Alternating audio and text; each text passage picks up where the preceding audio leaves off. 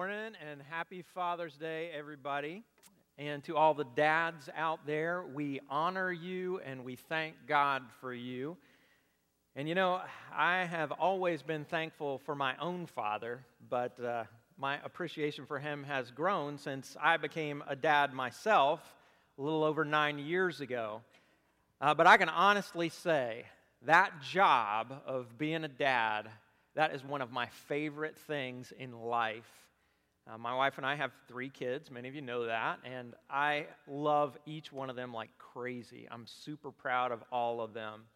This past week was a perfect example. And, and I'll give you one reason why each of my kids made me a proud dad this week. First, our five year old, Leah Claire, uh, she rode a bike without training wheels for the very first time this week. And we were especially impressed because she did that at an earlier age than anyone else in our family. Then there's our seven year old Kenna. Uh, I was really proud of her last week because without me asking, she offered to help me put this composter together, the, the one you see in that picture. She spent over an hour with me working with a wrench and helping out with whatever I needed, and she didn't complain at all. And I'm pretty sure at her age, uh, I would not have done that. Finally, uh, there's our nine year old, Luke. And I, I was proud of Luke this week for several reasons, but the one that sticks out at the moment is what he did on this weird instrument called a melodica. If you're not familiar with it, a melodica kind of sounds like an accordion, but instead of squeezing it to make a sound, you have to blow through this little tube that sticks out of the side. Now, I bought that particular instrument about 20 years ago, but Luke has started taking piano lessons.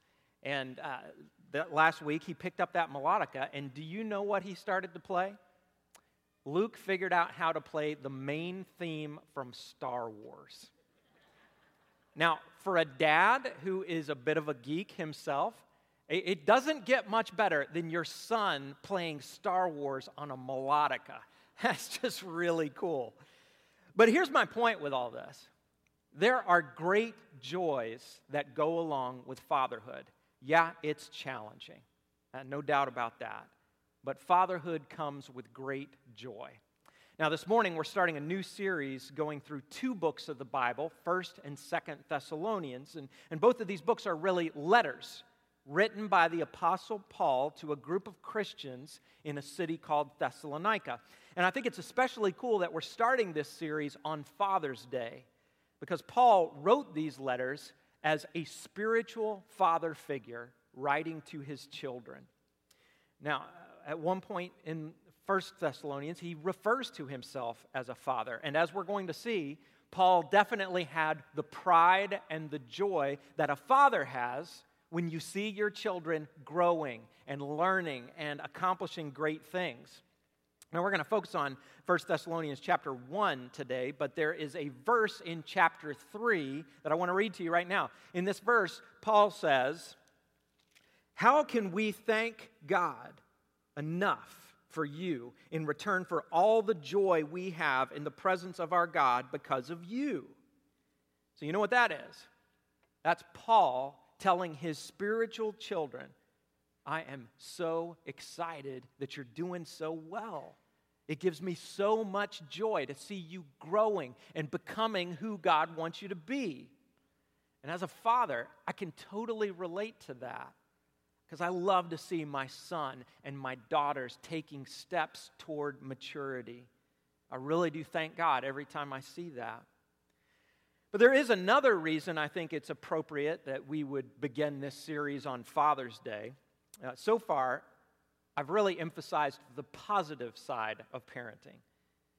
But the hard truth is, not every moment in the Hartley home is one that I would put up on the screen and celebrate.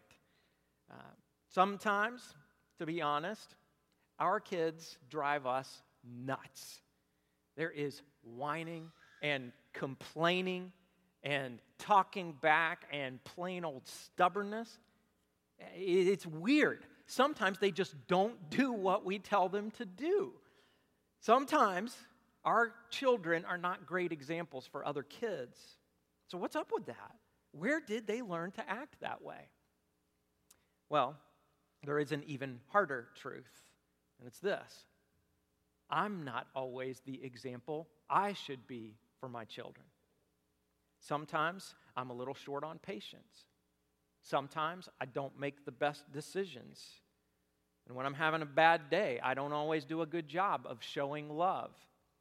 Just a few weeks ago, uh, during breakfast, I snapped at one of the kids in a way that was totally undeserved. And that still bothers me that I did that. And yet, here I am, an imperfect dad standing up to preach a sermon on Father's Day. So, so what do we do with this? What should we expect this morning as we read First Thessalonians? And we really expect that reading this will make a difference in me, in my imperfect family, in your imperfect family. Well, I'll tell you what, I've been studying this letter for a while now, and I am convinced that God will use this time to bring positive change into our lives. Today's sermon is called A Great Example. And I'll just go ahead and tell you there is a pattern in these letters, 1st and 2nd Thessalonians. And this is a pattern that God wants to see duplicated in our lives. The first part of the pattern is that Paul was a great example for the Thessalonian Christians. He, he just did a great job of being that spiritual father figure for them. But the story doesn't end there. The, the Thessalonians learned from Paul, that was part one, but then there was a part two. They became a great example for others. And that's how the church is supposed to work. So the reputation of these Thessalonian Christians, it spread beyond their city into the wider region and, and eventually around the world. Now, Paul was not perfect. He was still human. He, he still had his struggles. The Thessalonians weren't perfect either, but God still did something special in all of them. And together they had this huge positive influence that reaches down to us today. So, what about me? And what about you? If you are a father or a parent or someone who has younger people in your life who look up to you, would you like to learn how to be a better example? I know I would. And I'm here to tell you today God can do that. You'll, you'll never be perfect in this life. But here's what we're going to learn today no matter what's in the past, I can be a better example from this point on by the power of God's Holy Spirit. That's real. That's really good news for all of us. So let's dive in. Let's hear what God has to say. And we'll start by reading the first two verses of 1 Thessalonians chapter 1. Paul begins this letter with kind of a standard greeting. He says, Paul, Silas, and Timothy to the church of the Thessalonians in God the Father and the Lord Jesus Christ, grace and peace to you.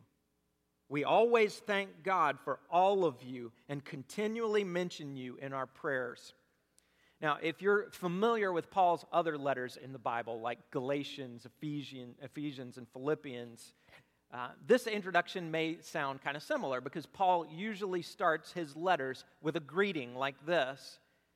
And if you don't know the people or the stories involved here, these first two verses may not grab your attention. In fact, they, they may seem kind of dull, but there's actually a great story here.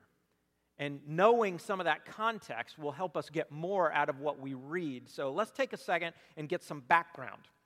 Now, you can find the backstory of this letter over in the book of Acts. And you may already know this, but Paul was the first cross cultural missionary in the history of Christianity. Early in life, he had been a rising star among the Jewish leaders in Jerusalem, and he even persecuted Christians because he saw them as a threat to the purity of his Jewish faith. Everything changed, though, when Paul had a supernatural encounter with Jesus Christ on the road to Damascus. And from that day on, Paul devoted himself to sharing the good news about Jesus, to traveling the world and planting churches. Paul went on several missionary journeys in his life, and one of those journeys took him to modern day Greece. Uh, we have a map here, and you can see this is the, the area of the Mediterranean Sea. Over on the left side of this map, you, you can see the boot of Italy. On the right side, uh, that's the area that we'd call Turkey today. And you can just see Africa peeking up at the bottom of the map. But in that center section, though, the upper center section, that's Greece. And the city of Thessalonica was, was built in the northern part of that landmass in a region called Macedonia. Now, if you go to Greece today, you can still visit this city. These days, it's called Thessaloniki, and over a million people live in and around that city. Even back in Paul's time, though, uh, this place was extremely significant. Uh, Paul was writing during the heyday of the Roman Empire and Thessalonica was situated right along the main highway that led over to Rome. And when Paul came to town, he would have found a thriving city that was uh, very busy in trade and commerce and religion. Now, Christianity hadn't arrived yet, but there were plenty other religions uh, being practiced in this city. And now here's what's so impressive to me about Paul when he went on his missionary journeys, he would go to these cities where he had never been before, just march into, town and start preaching. They didn't know him, he didn't know them. He would just stand up and say, Hey, listen up, everybody. There's a man named Jesus of Nazareth. He lived over on the other side of the Mediterranean. And guess what? He was the Son of God. He was not only the Son of God, Jesus is God. And he came to this earth and he died a terrible death on the cross to pay the penalty for our sins. And then he rose from the dead. And if you surrender control of your life and put your faith in him, Jesus will forgive you and give you a new life, and, and he will give you the promise of eternal life in heaven forever with God. Now, seriously, can you imagine doing that? Can you imagine this stranger marching into town and just starting into a sermon? And then the people of Thessalonica hear about this Jesus who they never heard of before, and then they just say, okay, sounds good to us. We'll just make our whole lives about Jesus now. Can you imagine that working? Well, the amazing thing is, that's exactly what happened. In the case of Thessalonica, Acts chapter 17 says that Paul showed up with his companions, Silas and Timothy. And first, they went to the Jewish synagogue. And that was Paul's normal practice to start in the synagogue, and that was uh, actually a smart idea because the Jews already had the Old Testament scriptures. Old Testament already had, the, had those prophecies that pointed to Jesus pointed to the Messiah. And so Paul could say, Hey, you've read all these prophecies, and I'll tell you who they're about. They, they all came true in the person of Jesus. Now, when Paul came to Thessalonica, he didn't have much time. He preached in the synagogue for three consecutive Sabbaths, three Saturdays. And, and at first, the results were very encouraging a large number of Jews accepted Christ, and then a large number of Greeks did as well. And that meant there was a strong nucleus for a new Christian church. But then trouble started. Naturally, some people were threatened by this new movement because it was taking people away from those established religions. So one group decided to stamp out this new church. And they accused Christians of defying Caesar, the Roman emperor, because Christians claimed that Jesus was the king. It's kind of a ridiculous accusation, but all the same, persecution broke out against the Christians. And not only were Paul and his companions in danger, the new believers were too. Some of those Thessalonians were dragged in front of the city officials by an angry mob now, Paul knew that things would cool off if he left town. So, as much as he hated to do it, Paul left Thessalonica after only about a month. And that was extremely painful because Paul and Silas and Timothy, they loved the people in this new church. But they moved on. First to a town called Berea, and then to the great city of Athens. But while Paul was in Athens, He, he was just dying to find out how the Thessalonians were getting along. So he sent Timothy back up there to do some fact finding. Timothy made it to Thessalonica, and after a short visit, he went back south and he found Paul in the city of Corinth, where he was working to plant a new church. Now, when Timothy arrives, Paul is very anxious to get the report. And Timothy says, These Thessalonian Christians, uh, they're not only surviving as a church, they're not just doing okay, they are thriving. They're doing great. And that was when Paul wrote this letter. So now, knowing all of that, let's go back and read those first two verses again. 1 Thessalonians chapter 1. Paul, Silas, and Timothy to the church of the Thessalonians in God the Father and the Lord Jesus Christ, grace and peace to you. We always thank God for all of you and continually mention you in our prayers. So, those just, uh, they're not just empty words, are they? Paul really was so thankful. Think about the report he could have gotten from Timothy. Paul could have heard that uh, the, uh, the authorities had arrested or even killed these Christians, but that hadn't happened. Even worse, Paul could have heard that these Christians decided to abandon their new faith because it was just too difficult.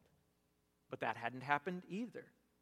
So you can be sure, whenever Paul thought about these dear friends, there was a smile on his face and a prayer of thanks on his lips. Because despite the odds, the Thessalonians remained faithful. Now, it's smart for us to think about the uphill battle these Christians had to face.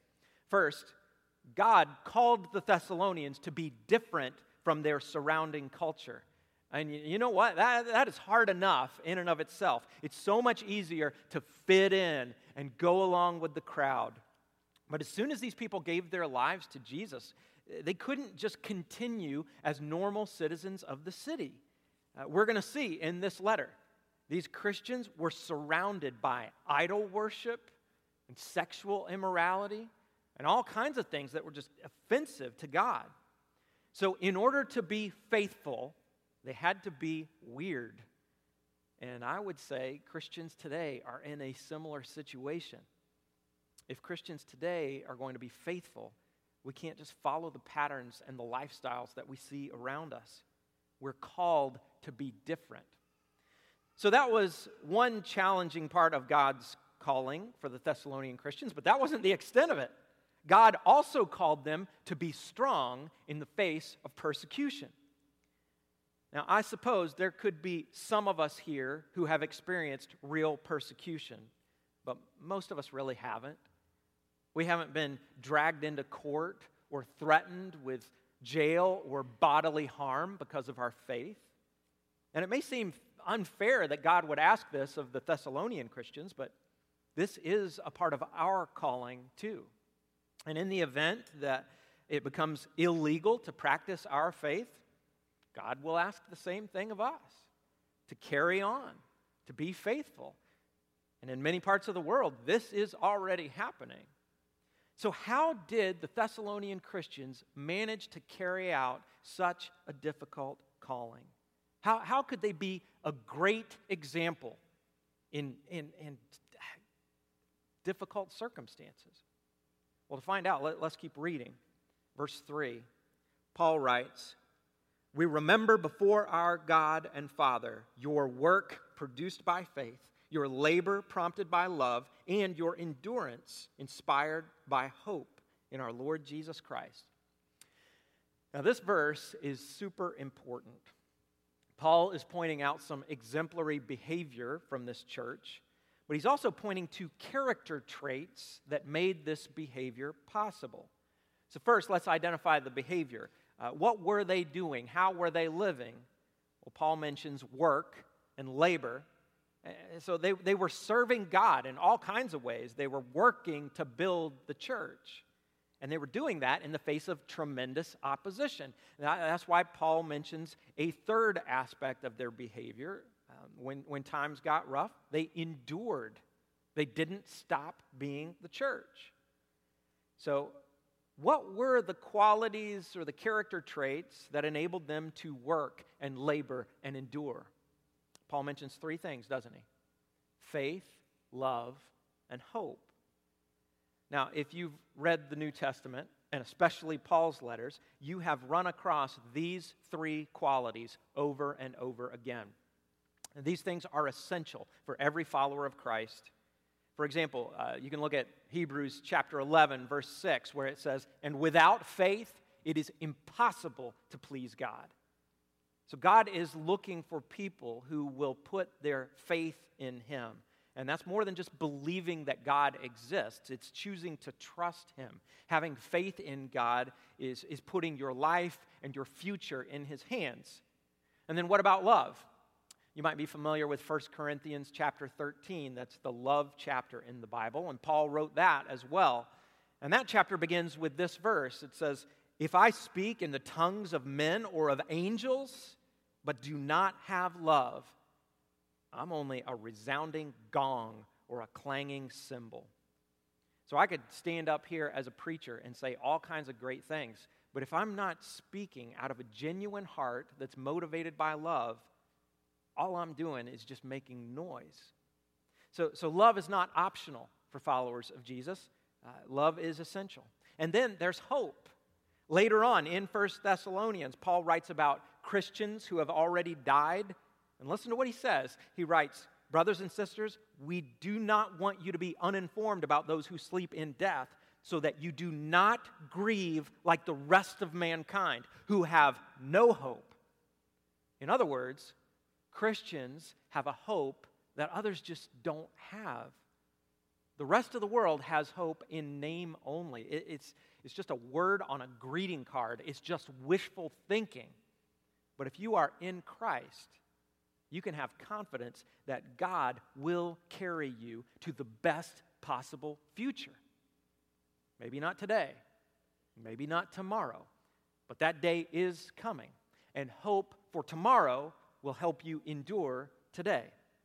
So these three qualities are essential faith, love, and hope.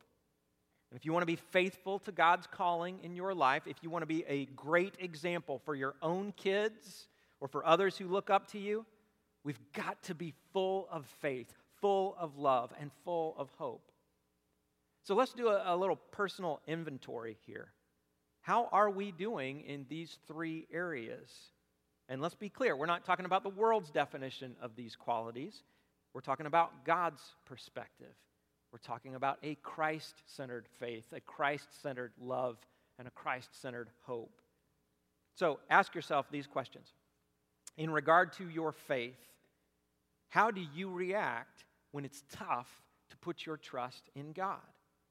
When God tells you to do something, or when He tells you to stop doing something, What's your response?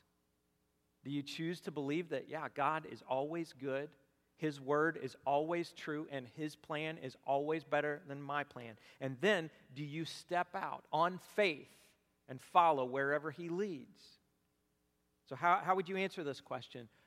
Overall, uh, would you say that your faith is strong, mediocre, or weak?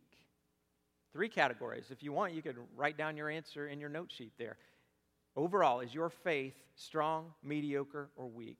And then how about love? How do you react in those moments when you don't feel like showing love? You know, Jesus did not put limits on who we should love or when we should love.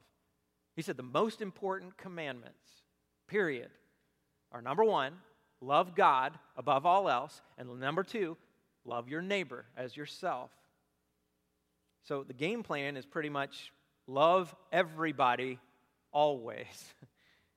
love everybody always. So, in those times when someone has wronged you, or someone is getting on your nerves, or you're forced to be around someone you just don't like, how are you doing at showing them love? Also, how are you doing at showing your love for God? Are, are you making God the top priority in your life? Or are you letting other things, or are you letting people crowd him out?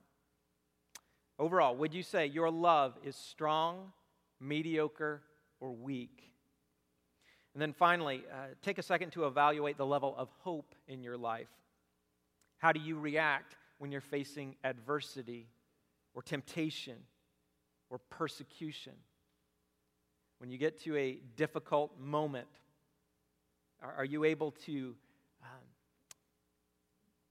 pass that test because you have a rock solid hope and a, a joy producing confidence that better times are coming?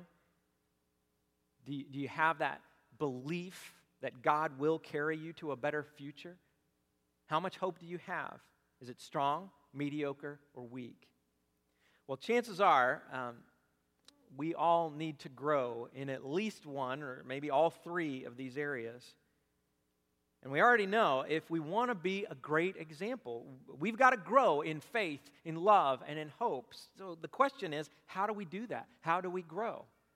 Well, if you've been at Plum Creek the past couple of months, you already know the, the only way to grow is to get connected to Jesus and stay connected to Him. That's what we talked about for seven weeks during our Habits series. And here's how it works we grow in faith, in love, and in hope when we're rooted in God's grace, when we're committed to follow Jesus, when we're empowered by the Holy Spirit, and when we're connected to the church, the body of Christ. As we finish reading today's chapter, we can see the Thessalonians showed us how this is done. And let's go ahead and read verses 4 through 10 of 1 Thessalonians 1. Paul writes, For we know, brothers and sisters, loved by God, that He has chosen you, because our gospel came to you not simply with words, but also with power, with the Holy Spirit and deep conviction. You know how we lived among you for your sake. You became imitators of us and of the Lord for you welcomed the message in the midst of severe suffering with the joy given by the Holy Spirit. And so you became a model to all the believers in Macedonia and Achaia. The Lord's message rang out from you not only in Macedonia and Achaia, your faith in God has become known everywhere. Therefore, we don't need to say anything about it for they themselves report what kind of reception you gave us. They tell how you turned to God from idols to serve the living and true God and to wait for his Son from heaven, whom he raised from the dead, Jesus, who rescues us from the coming wrath. So let's remember the story that Paul is referring to here. He's looking back on that time when he and Silas and Timothy showed up and started preaching the good news about Jesus. And the, the Thessalonians were so quick to believe Paul's words and put their faith in Jesus. And why was that? Why was it so fast? Well, it's because it wasn't just words, was it? Paul didn't show up with an argument, he showed up with the power of the Holy Spirit. And the Thessalonians witnessed that. They, they understood that Paul was talking about something real. He was pointing them to the truth. It was a truth they had always been looking for, but they'd never been able to find it. So, what did they do? They welcomed the message. They put their faith in Jesus. They found the grace of God. And they were no longer in that position of trying to earn God's approval. They could just accept the forgiveness and the salvation that comes through Jesus.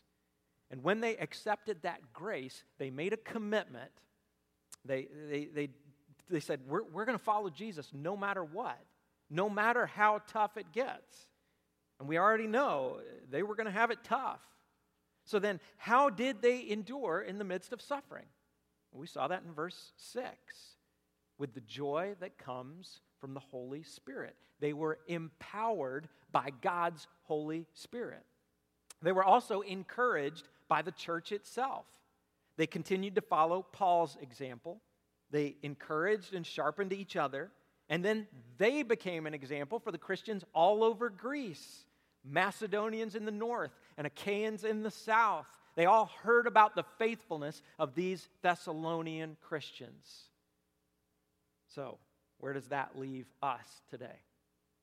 What can we expect God to do in our lives? Will God turn Plum Creek into a great example like this church here? Well, to some extent, He's done that here. I, I look up to so many great examples of believers at Plum Creek in the present, in the past. We also know that we're not perfect. Um, even those of us who have been following Jesus for years and years, we still have a long way to go. But here's what we can expect it's the principle that we started with. No matter what's in the past, I can be a better example from this point on by the power of God's Holy Spirit. Now, if you have not yet begun a life changing relationship with Jesus, you can't expect that growth. And even if you do have a relationship with Jesus, but you're not welcoming the work of the Holy Spirit in your life, you can't expect that growth either. But if you do belong to Jesus and you're staying connected to Him and you're open to the Holy Spirit as He convicts you and transforms you and empowers you, then yes, you and I can absolutely become far better examples than we are today. That's what God wants to do. And that's what God will do. It's the process of being made holy, of becoming more like Jesus. And in the end, a Christ centered faith, love, and hope will lead to visible life change. Just like the Thessalonians, we'll learn to be different than the surrounding culture whenever necessary. And just like the Thessalonians, we'll learn to be strong in the face of adversity, temptation, or even persecution. And as that transformation takes place, you will be- become a greater and greater example, someone worth looking up to. And the more we have people at Plum Creek being transformed into the image of Christ by the power of the Holy Spirit, man, we will be an encouragement to others, both inside and outside this church. The question is are we ready to grow? Are we ready to say yes to Jesus? I want to close by letting you know about someone who said yes to Jesus this week. Samantha Marquette has been coming to Plum Creek for a while now, and she had a sense that God was calling her to be baptized. This past Wednesday, she sat down with Troy Mower and had a conversation with him, and, and Troy just shared some scripture and shared his heart. And at the end of that conversation, Samantha said, You know what? I don't want to wait anymore. I want to be baptized right now. It was a Wednesday afternoon, and we didn't even have time to heat the water, but that was okay. Uh, check out this video.